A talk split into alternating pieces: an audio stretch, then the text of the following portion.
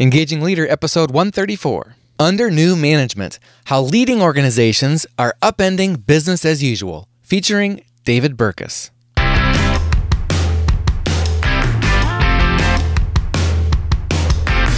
Does your leadership inspire trust, passion, and action? Welcome to the Engaging Leader Podcast with Jesse Leahy, consultant, writer, and speaker. Jesse has helped executives engage hundreds of thousands of people. Join us now for principles to communicate, engage, and lead with greater impact.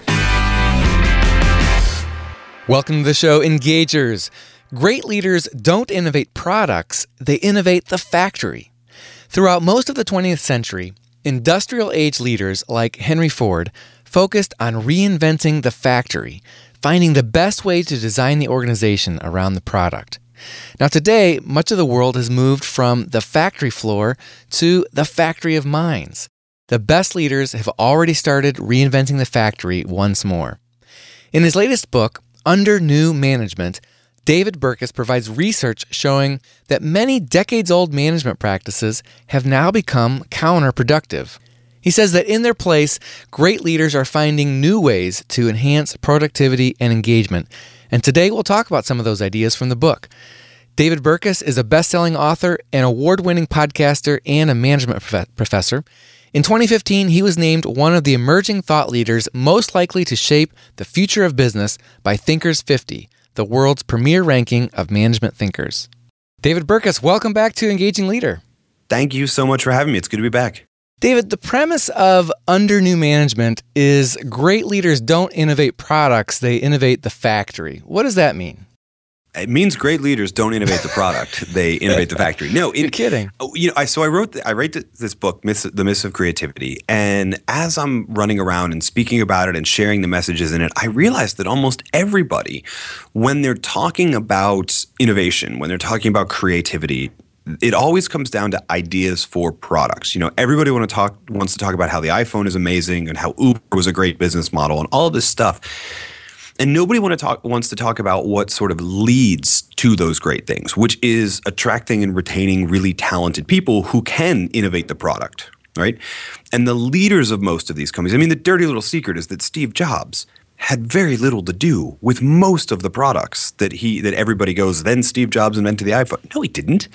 Or then he invented the iPod. No, that was Tony Fadell and Johnny Ive. Like, What Jobs did was create an environment where these people could thrive, right? And that's essentially what I mean. And throughout all of history, this has been true, right? The single biggest thing that led to a revolution in the United States and huge growth in the economy of most of the industrialized world was Frederick Taylor and Principles of Scientific Management. He figured out how to make a product-making factory, a physical factory, super efficient, right? So he figured out how to innovate the factory in a way that could make it hugely efficient.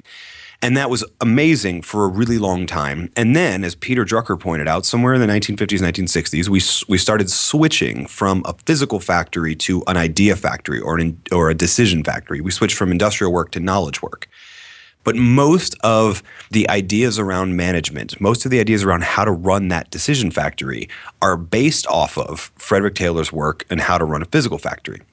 And that's an assumption that we make that is hugely dangerous and has a lot of negative effects.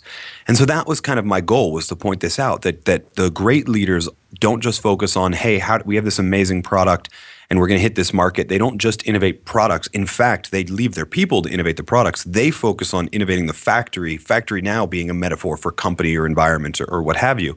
But they focus on making it possible for the people, and particularly the brains of the people who are coming up with all these great ideas. They focus on making the factory optimized for idea generation and execution, not just for optimizing the brute labor of physical factories. In this book, you've taken a provocative look at several widely accepted notions of business management, and you're suggesting new ideas that take their place. How did you determine which ideas to focus on in this book? Whichever one seemed really crazy. No, I mean, in all seriousness. So no idea. And, you know, I talked about this in The Myths of Creativity, that all ideas are combinations of pre-existing ideas. I didn't come up with a single idea that's in this book, right? What I did was I noticed. And I noticed it from two unique perspectives. The first was just being interested. So a story would hit Business Insider or Fortune or Fast Company about this crazy company that pays people to quit, right? And I would think, wow, that's kind of ridiculous. Who in the world would ever do that? But then, you know, I was trained as an organizational psychologist. Then my mentality goes, well, wait a minute.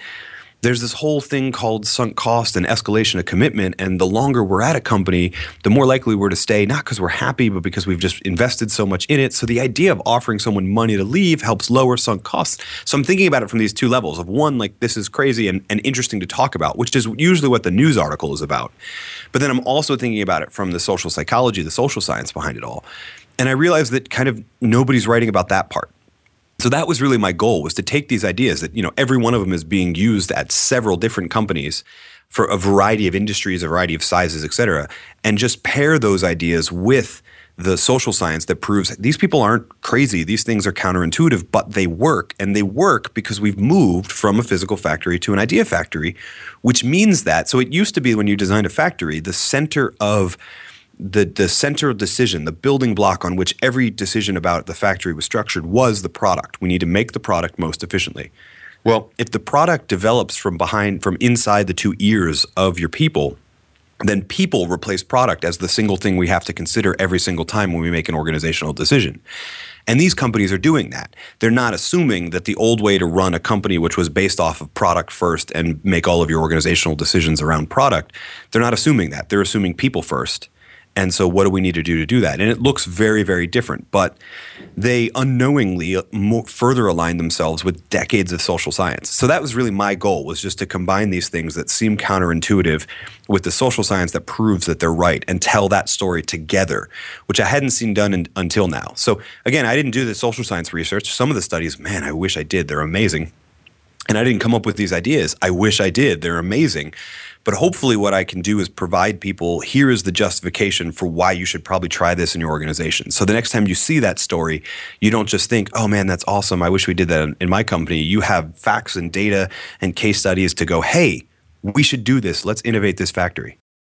Now, I have to admit, for some of the ideas in the book, I was intrigued and maybe want to dip my toe in the water, but not so fully convinced that I should jump right in. And I'm wondering if you felt the same, that there's some of the ideas seem very proven by very rigorous evidence and others are maybe still in the pilot testing or experimental stage? Well, I think, you know, one of the things I tried to do with the structure, this is me being geeky writer talking about the craft. One of the things I tried to do with the structure of most chapters, every chapter except the intro and the concluding chapters are structured around the idea, right? And I tried to lead with usually the most crazy sounding version of it, right? Zappos pays people to quit right after they got hired, right? That's ridiculous, right? You just went through training. You've only been here 2 weeks and we're going to offer you to quit, right? And then presenting the science behind why this is actually a really good idea, everything I just said about escalation and commitment. And then the other thing, by the way, as a point, might as well talk about pay people to quit, is that people who don't take the offer then leverage confirmation bias, which is another social science research insight that once we make a decision, we selectively filter in or filter out information that confirms we made the right decision. So it actually pays off even better when people don't take the offer because you didn't have to pay them, and now they're more engaged because they're actively looking for reasons why staying was the right decision. Anyway, that's a good point. After presenting that science, I tried in every chapter to present 3 or 4 other companies that do a little like different twist on it. Maybe they, instead of doing it, like, so for example, when Amazon bought Zappos, they integrated in pay people to quit, but they don't do it at primary training. They do it after the annual review. So in essence, they say, here's your annual review. Now give us an annual review. If we're awful, you should leave, and here's some money to leave. And so I thought that was really cool. And then other companies play around with the number or how often it's offered or those type of things. And the goal with that was to basically say, you don't have to look at the chapter headline of that chapter and implement that idea exactly. Because different companies are different, industries are different, sectors are different, sizes of companies differ. And so the way that you implement it is going to be different. And so I find myself in most of the chapters either advocating for the big crazy idea or advocating for one of those little tweaks, right? In the case of pay people to quit, I actually like the idea better of offering it once a year around the time of the annual review. I mean, truthfully, I would probably do them both. So you've gone through primary training and we're going to offer you to invite you to be successful somewhere else if there isn't a fit. But then I don't want that to be the only offer. I kind of want it to be continuous. Yeah, that makes a lot of sense. Well, let's talk about one of the ideas that is sure to be pretty controversial, and that is making salaries transparent. Yeah. It seems like really risky in certain cultures. Well, I would say it's incredibly risky if your salaries are unfair. I would definitely agree with that. And you know, a few months ago, I gave a TEDx talk on why do we keep salaries secret? This is ridiculous. And I've got a lot of different mixed feedback. And the consensus view that I agree with, most people who don't like the idea because salaries are crazy and out of whack. And if everybody found that out, there would be chaos. You're right. But the solution isn't to keep salaries secret. The solution is to make salaries fair, right? Mm-hmm. And that's one of the reasons I advocate for transparency is sunlight is an incredible disinfectant. It's impossible to be unintentionally discriminatory or to just pay two equally qualified people who are bringing the same amount of value different things because you negotiated better with one 6 years ago when they got hired. It's impossible to let those kind of inequities exist in an area of transparency. And so I really believe that's the primary moral justification for it. It turns out, though, and most of the companies that went to transparency did it for that reason. But it turns out there's a lot of research behind there are lots of different studies both in the lab and externally that when people know how they're being paid, why they're being paid that number, how it compares to their peers, and how to move up in the pay scale, they're more likely to work hard, to engage with the process to increase their performance and try and move up that pay scale. When they don't, when it's clueless, when people don't know how their pay compares to their peers, they're actually more likely, even if they're paid at a fair market rate, to assume that they're underpaid and be disengaged. So it's not only a good deal for the employee because they don't have to worry about being discriminated against or underpaid or anything like that. It's a great deal for the company too because a simple act of transparency leverages all of that psychology that brings more motivated and engaged employees. One of the other things I wasn't expecting, by the way, and it's worth saying, is I was not expecting to find out when I started researching this chapter that it turns out that in the US at least, the law actually protects employees' rights to discuss pay. I assumed that companies that had pay prohibition things had a good reason for it, et cetera. Turns out most of them, and there are exceptions. I want to emphasize I'm a business professor, not a law professor.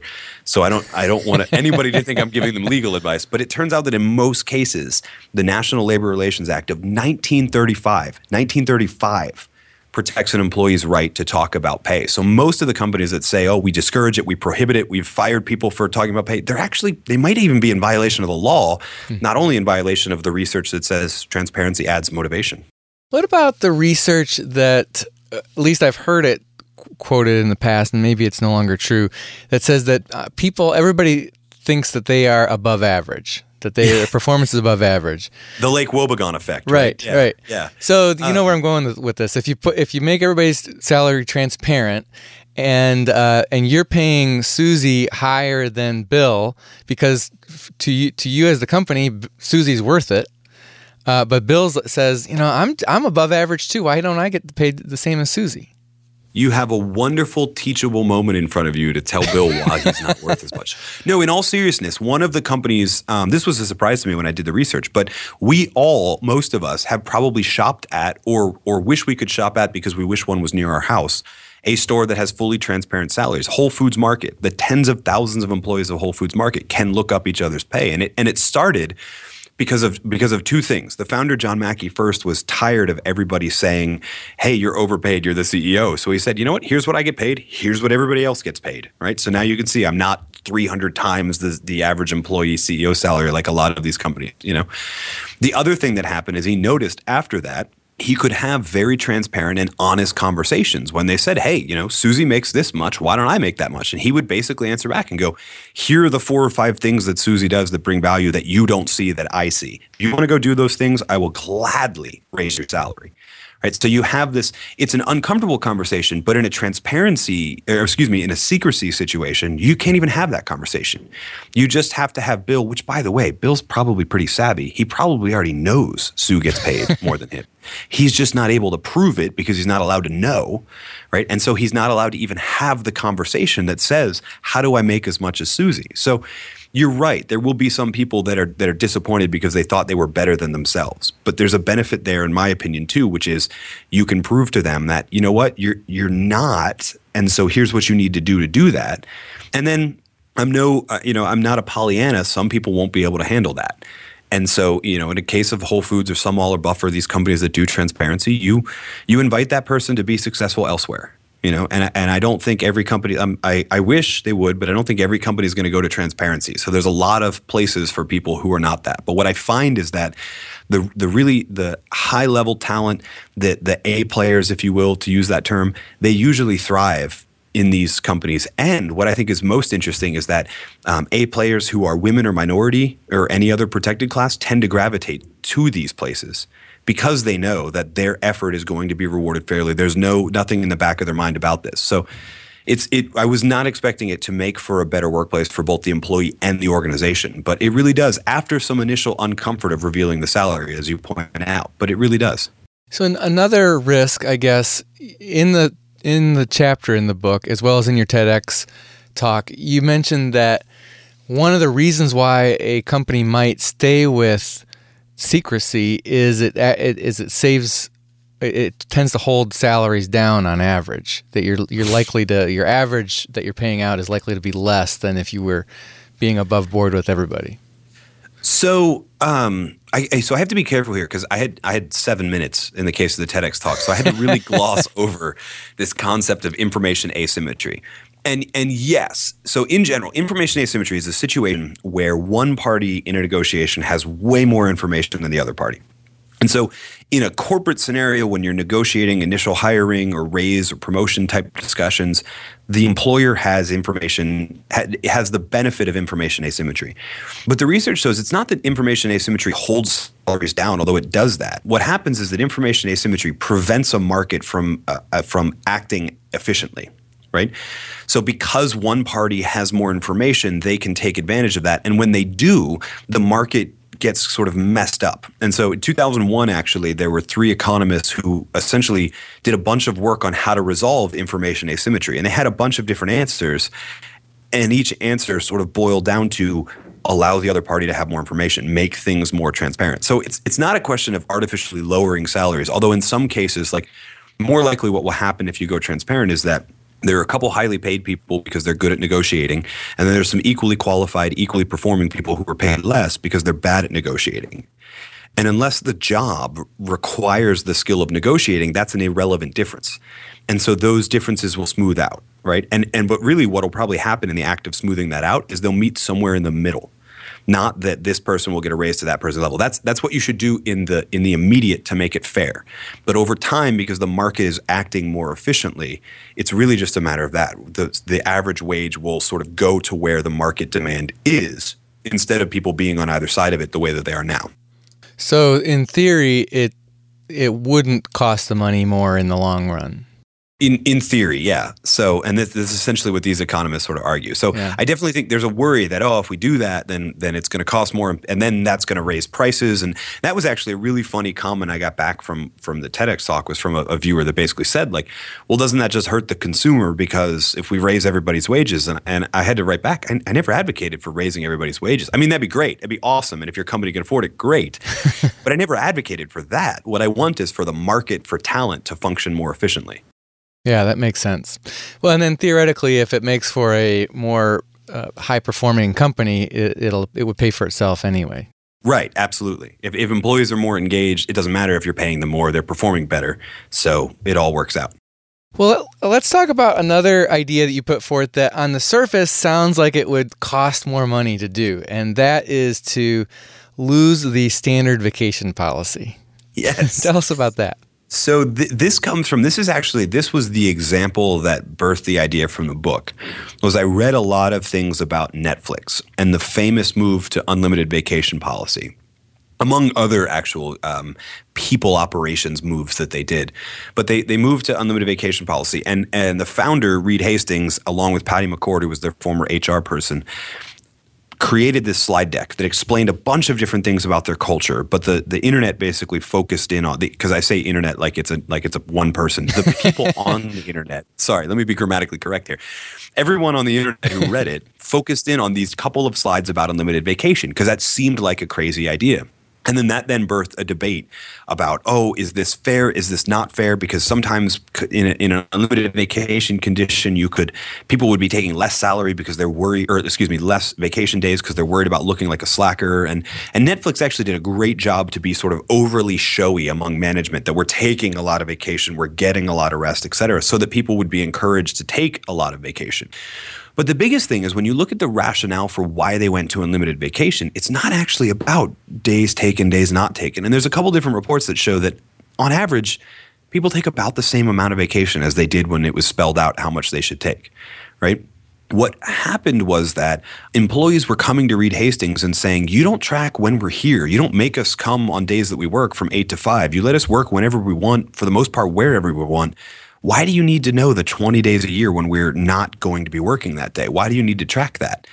And he basically said, you're right. We don't need to, right? And so in that act, essentially what he did was he had employees coming to him and saying, you trust us in this area, but you don't trust us in this area. Why not? And he said, you know what? I have no good reason for that. I really do trust you in that area. And so we're moving to this. We're going to ditch the standard vacation policy. We're going to go to unlimited vacation because I trust you. And there's a lot of research going back for several decades about trust and reciprocity and the idea that if you demonstrate trust, if I demonstrate trust to you, Jesse, you're more likely to demonstrate it back to me. And so Hastings and McCord and the leaders of Netflix were essentially saying to their employees, we trust you, we're demonstrating that we trust you, and we trust that you're gonna return that. And they did it. It was fantastic. And then one of the things that gets glossed over in the history of Netflix and unlimited vacation is that in addition to the unlimited vacation policy, they after trust had such huge benefits, they switched and they implemented an expense report policy that it's 5 words long, act in Netflix's best interest, meaning we trust you to do what you need to do to make your business trip successful and that you'll act in our best interest, that you won't go stay at the Four Seasons, that you won't book first class for a 90-minute long flight, et cetera. And they have to take care of 1 or 2 people who abuse that policy. But for the most part, demonstrating trust yields trustworthy behavior. And that's really what it's all about. And so there's a lot of different companies that play along with this and different ways to give people unlimited vacation or other things that demonstrate trust. But that's sort of the interesting little secret about losing the standard vacation policy is it's not about the number of vacation days people take at all. It's about the amount of trust a company is showing in their employees and giving employees the chance to show it back. Yeah, it's sort of a dark side story. It was interesting what you shared about the Tribune company. Yeah. And how they sort of tried to go to a vacation, unlimited vacation policy, but they did it in a non-trustworthy manner and it backfired. Yeah, and the Chicago Tribune company is essentially held up as, see, these don't work because they tried it and it didn't work. And when you dig into the fine print, you understand entirely why it didn't work. Essentially, what was happening was that the Chicago Tribune Company had sort of a PTO system. So you earned a certain number of vacation days. And then at the end of the year, if you didn't, or when you retired, because you could roll some of them over, but when you left the company or when the year rolled over, you didn't take those days, you were paid extra. So whatever you had earned, it wasn't use them or lose them vacation days, it was you were paid extra. And when they flipped to unlimited vacation, they said, you will have unlimited vacation. You will have it after you spend all of the paid time off in your bank account, right? Which is basically saying, like, yes, you have unlimited vacation, but first you need to give up your obligation that you are holding of us to pay you for any of that money. So, I mean, if they had said, like, we're going to go to unlimited vacation because we trust you, and when we flip that switch, we're going to pay out everybody's paid time off, that demonstrates trust. But the employees basically saw it for the accounting trick that it was, disguised as copying Netflix, but it was really trying to steal money from employees. And within a week or so, before it was even implemented, in the time between when it was announced and when it was implemented, they backpedaled on it because the employees sort of read the fine print, saw that it was untrustworthy behavior, and scolded them for it. And the sad thing is they went back to the way the old system was, which obviously didn't work, right? Otherwise, they wouldn't have wanted to change it. And because they did it in such a poor manner, it sort of soured everybody on the idea to make any progress in this area. So now they're stuck where they are, which is a tragedy, really. Yeah, it is sad. Well, one question that comes up is the idea of unlimited vacations or just no vacation policy. Does that only work with knowledge workers, or is it an idea that has merit among even non-exempt employees, hourly employees? So I have seen it work with hourly employees. I want to be careful not to call this knowledge work, because it's definitely knowledge work. But in the book, in Under New Management, I talk about a hospital that actually implemented Under New Management with their nurses, who are generally hourly employees, right? It's a weird thing, actually, a lot of people don't know, is that a lot of nurses and even a lot of doctors — my wife's an ER doctor, and she's technically an hourly employee. Like, she has an obligation to fill a certain number of hours, but she's paid by the hour, not a salary. And in that scenario, they moved to this sort of, we're eliminating out PTO, and we're giving you money for it, and then we're moving to unlimited vacation. And the hospital, to me, is a perfect example of a business that is a knowledge work environment that still has the complexity that required something like a vacation policy. So the whole reason for you get a certain number of days off type of vacation policy is when you were running a factory, you had to guarantee that enough people were there to run the factory. So you couldn't let everybody take vacation all at once, and you couldn't let them take too many days, or you'd have days where you couldn't get anything done. And a hospital's that exact same scenario. If you don't have doctors and nurses in the hospital, you've got a really crappy hotel. That's all you have, right? And so we think that this wouldn't work because you've got to manage the same thing. But what happened was the hospital demonstrated trust in employees by giving them this policy. They responded trustworthy and collaboratively by working together to make sure, okay, we all get unlimited vacation, but collaboratively we're going to make sure shifts are covered. We're going to reward them. And it was a huge benefit, not just to the hospital from the standpoint of individual engaged employees, but really collaboration really went up. Before switching to the policy, nurses would assume that they were basically being hurt when somebody took time off that they had to cover for. And now they're doing it collaboratively, and they get that they're all sort of acting in each other's best interest. All right, David, I'm going to turn the tables on you. On your podcast, Radio Free Leader, you always ask your guests a set of 5 questions. I want to ask one of the questions that you always ask your guests, and what do you believe is true that no one else does? Not necessarily that no one else does, but that a lot of other people do. I mean, well, maybe no one else does. Who knows? If that's the case, I'm probably crazy. So, and you better ask this of other guests on the show, by the way, because I love this question. It is a great question. I occupy this really weird space. It seems like, that everybody is either really, really emphasizing the role of experience in understanding the world, or really, really emphasizing the role of science and scientific models in the world. And so you have this back and forth between what do you do? Do you go with your gut? Do you use your experience, et cetera? Or do you do evidence-based leadership, evidence-based management, whatever? And I'm kind of like, yeah, whatever you want to do. I think it comes from, and that's not really true. I believe strongly in the role of scientific evidence and social science in proving what is sort of good leadership. But it's interesting because I have spent the past 10 years or so observing my wife becoming and now acting as a physician. And medicine is this wonderful example of medicine as art and science. And I've started to think the same thing about leadership. I think the absolute best leaders study the social science, know the models of how to lead in and out, but also know the art of when to use which model. There's an assumption, and usually the assumption is made by the people advocating for their model of leadership, that it'll cover all scenarios. And I don't think that's true. And so I think the role that experience plays is really important in helping you pick which evidence-based model to use. But I believe that leadership is a lot like medicine. It is both an art and a science. And I didn't always believe this. I mean, when I started grad school, I was very much like, no, all evidence-based management, I don't care about your experience, you're a sample size of 1, et cetera. But I really think there is something, until we figure out everything, which maybe 300 years from now, social science will have gotten to the point where we know exactly this perfect model of leadership, but we're not there yet. Every model is wrong in some capacity, and every model is useful. And the role, the art of leadership is figuring out which scientific model to use. Leadership is a lot like medicine.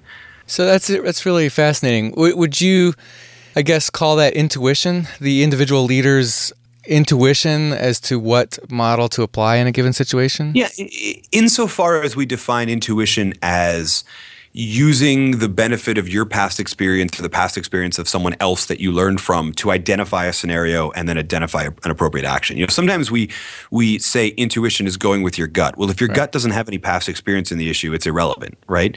But, you know, there's a lot of examples of people who have been in an industry for a really long time and can recognize patterns and not even know that they're recognizing patterns. And so if we use that as our definition of intuition, absolutely. In the same way, to go back to my wife, you know, she works in an ER, and a patient comes in, and a patient has a standard set of complaints, or symptoms, et cetera, and she's running through that list and running through her past history of people with similar complaints and identifying 2 or 3 different models, i.e. disease states, that it could be, and then goes into testing and trying to figure out sort of which one it is. And I think that's intuition to me. If we define it as that, then absolutely. But intuition is not just blind gut feeling, this is what I think we should do, so we're going to do it.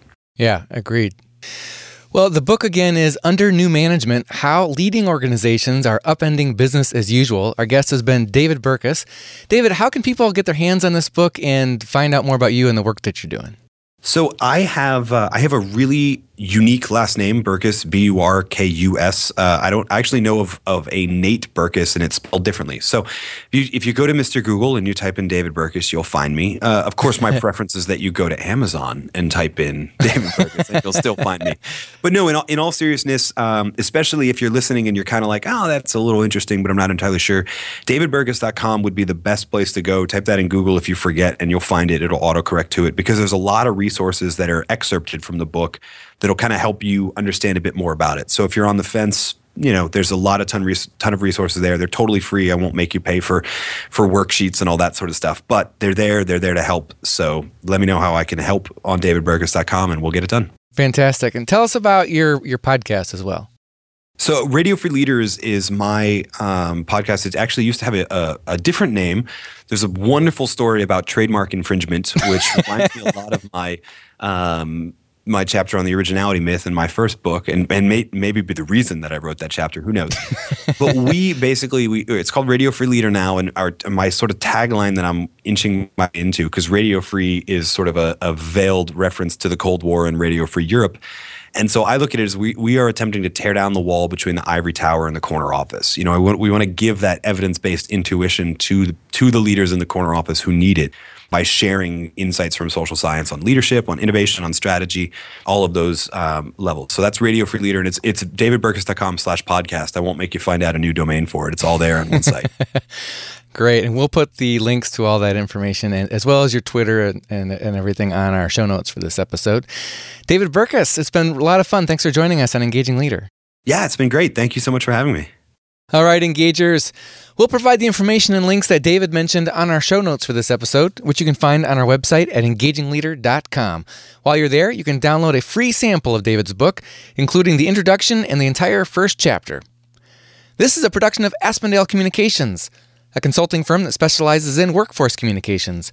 My colleagues and I partner with midsize and large employers to attract top talent, engage employees, and deliver superior business results in several areas, including talent management, workforce health engagement, benefits and compensation, business transformation, and more. Find us at AspendaleCommunications.com.